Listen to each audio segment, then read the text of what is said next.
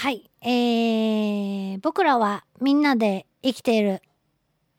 ポッドキャスティングで聞けるようになって、えー、3回目か4回目でしょうか。4回目かな。えー、いろいろな角度で聞いていただいている皆様ありがとうございます。今日の僕らはみんなで生きているなんですけど、えっ、ー、とね、夏、今ぐらいからね、夏にかけてっていうか、あのー、川っぺりでね、遊ぶのがもう本当に楽しくてしょうがありませんでした。川っぺりっつってももう、なんていうか、溝みたいなところなんですけど、そこに入って、で、まだ今ぐらいだとちょっと水が冷たいんですけど、草履でね、ゴム草履で入って、えー、川にな、取ったり、ザリガニ集めたり、えー、水すましとかゲンゴロとか追いかけましてね。もう、タガメとかはもう私が子供の頃からなかなか見かけなくなってましたけど、太鼓打ちとか水カマキリとか見つけたらもう、うわーってなってね、えー、バケツに集めてました。で、その中でも、あの、ゲンゴロウ、ゲンゴロウも大きいやつはもう私たち子供の頃ほとんど見なかったような気がします。今日はゲンゴロウの話です。えー、ゲンゴロウといえば水生の水の中に住む昆虫だっていうのはみんなも知ってると思うんですけども、あのお尻で呼吸をするというのは、小学校の低学年の時に理科の教科書に載っていたか、それか国語の教科書になぜだか載っていたような記憶が私はあるんですけど、みんなはどうかな？えー、私たち人間は水の中に潜るために、あのー、アクアラングという、あれ、アクアラングって商品名なんだそうですね。まあ、水中で呼吸するための器具ですけど、そういったものを使ったりできるようになりました。実はそれを、あの、発明した、開発した人物の一人が、私の子供の頃のアイドル、ジャック・イーブ・クスト隊長だったんだそうです。驚きましたけど。えー、クストさんがね、えー、考えたうちの一人なんだそうですけど、で、ね、それはまあ置いといて、ゲンゴロウの話、えー、世界各地にゲンゴロウの仲間はいるんだそうですけども、種類によってはやっぱりその水辺の環境がどんどん悪化しているということで、えー、なかなかもう本当に見かけられなくなってき、ているものもやっぱりいるみたいなんですね。で、ゲンゴロウは一体どういう呼吸の仕方をするのかなと。いうことなんですけど、甲虫なので硬い鞘羽があって、その内側に薄い後ろ羽が隠されているんですが、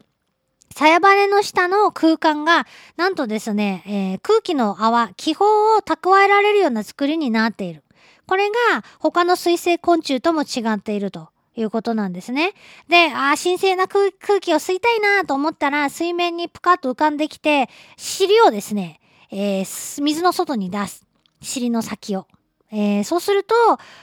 新鮮な空気が直接羽の下にある、その空気を蓄える小部屋に詰め込まれることになるんだそうです。して、えー、おし、うまい空気を蓄えたぜって思ったら、ピューってまた水の中潜って、えー、スイスイ泳いでね、生活することができるということなんですね。すごいよね。えー、これはね、面白いところが本当にたくさんあるんですけど、あのー、酸素は呼吸に必要なあもので、それは人間も虫も同じなんですけど、えー、ゲンゴロウが取り込んだ気泡の中には酸素だけじゃなくって、窒素とか二酸化炭素とか、まあ、いろんな気体が入ってるわけですよね。で、えー、実はその必要な酸素というのは、あゲンゴロウが住んでいる水の中にも溶け込んで、酸素は水に溶ける性質があるので、えー、水の中にも溶け込んでいるわけです。で、気泡の酸素、溜め込んだ酸素を使い果たしていくうちに、実はね、周囲の水の中に溶けていた酸素が、どんどんその羽の内側の泡の中に移動しているんじゃないかという、どうもそんな傾向があるらしいんですね。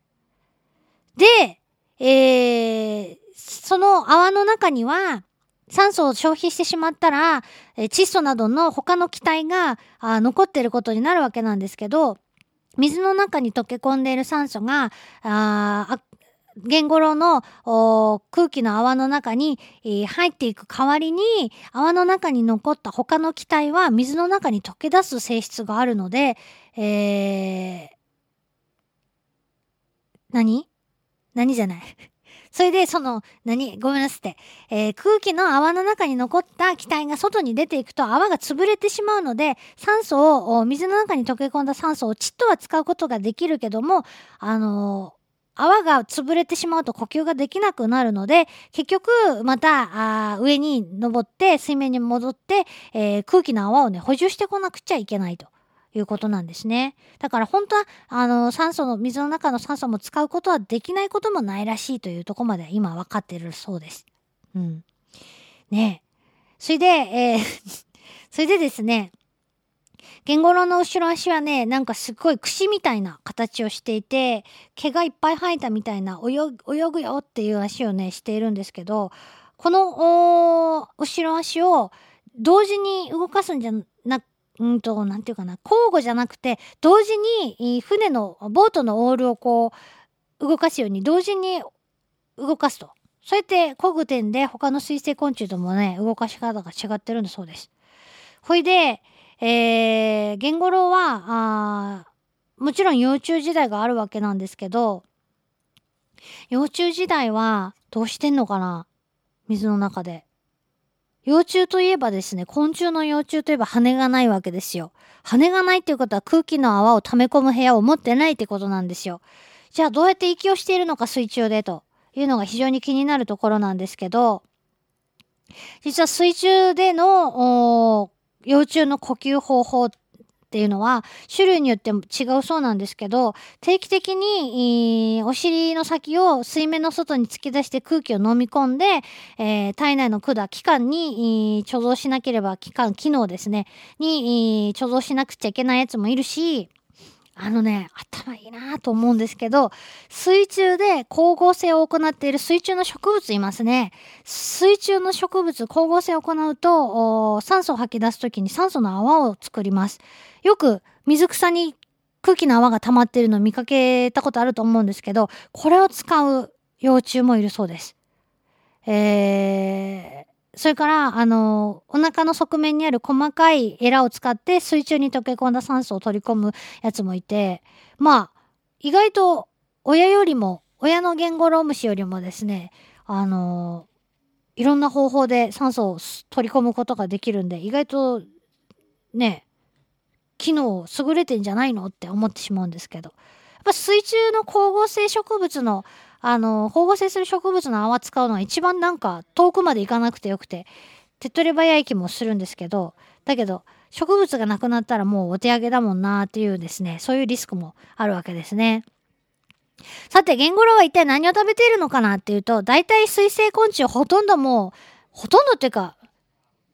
100%なのかな？調べてないけど、ほとんど肉食です。で、えー、どういう食べ方をするかっていうと、体外消化と呼ばれる、えー、食べ方。をします。えー、獲物のですね、体に麻酔性のあるですね、えー、物質と消化酵素をですね、中と注入して、えー、その獲物の体が、あ液化するのを待ちます。そして、えー、中と吸い上げるという食べ方をするそうなんですけど、えっと、これ幼虫がね。で、成虫は、あのそういうチューチューする飲み方じゃなくって、普通の噛む形をしていて、昆虫とかちっちゃい魚とか、あカエルとかオタマジャクシとかをちゃんと噛んで食べるということですね。幼虫はその体外消化をする、チューチューする食べ方なんですね。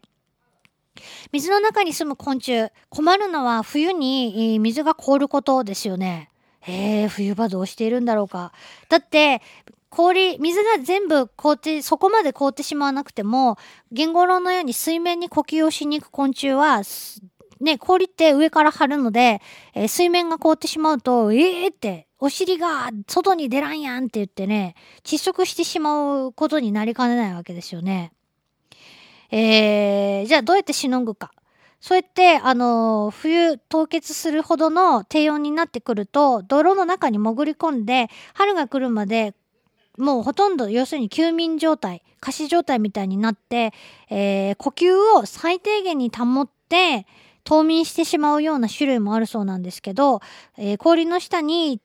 溜まっている酸素を含んだ気泡を利用して冬でも活発に動く種類もいるそうです。ようできとうなぁと思って。ねびっくりするなーと思うんですけど。それでね、ゲンゴロウは大きい種類は、本当に大きくなるので、む、あの、大きな魚とかにとったら、美味しい餌になんじゃないのかと思うんですけども、実はですね、ほとんどのゲンゴロウが、あお尻からですね、ある物質を分泌していて、安息抗酸と呼ばれるものだとか、あステロイド、そういった仲間も含まれているそうです。ものすごくまずいと。魚とかが食べると、ウェーってまずいものが含まれている。そしてその安息鉱酸、これは安い息の香る酸と書くんですけど、これね、面白い性質があってっていうか、これをね、言語は実はね、あることに使ってるんです。水の中にずっといると、冬場はそうやってまあ冷たい水になるのでいいですけど、これからどんどん水がぬるんでくると、水の中であの微生物とかも活発に動き回るわけで、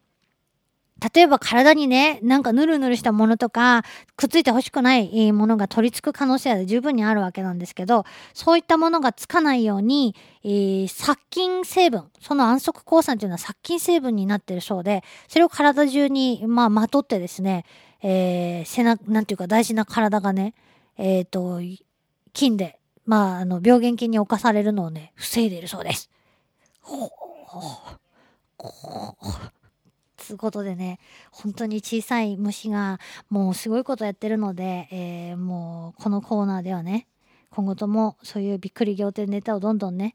えー、ご紹介していきたいと思っております。今日はですね、えー、ゲンゴロウという、もう最近ではね、なかなか幻になりつつある、種類もいっぱいいるんですけど、大きいのからちっちゃいのまで、えー、大事に一緒に住んでほしい仲間のお話でした。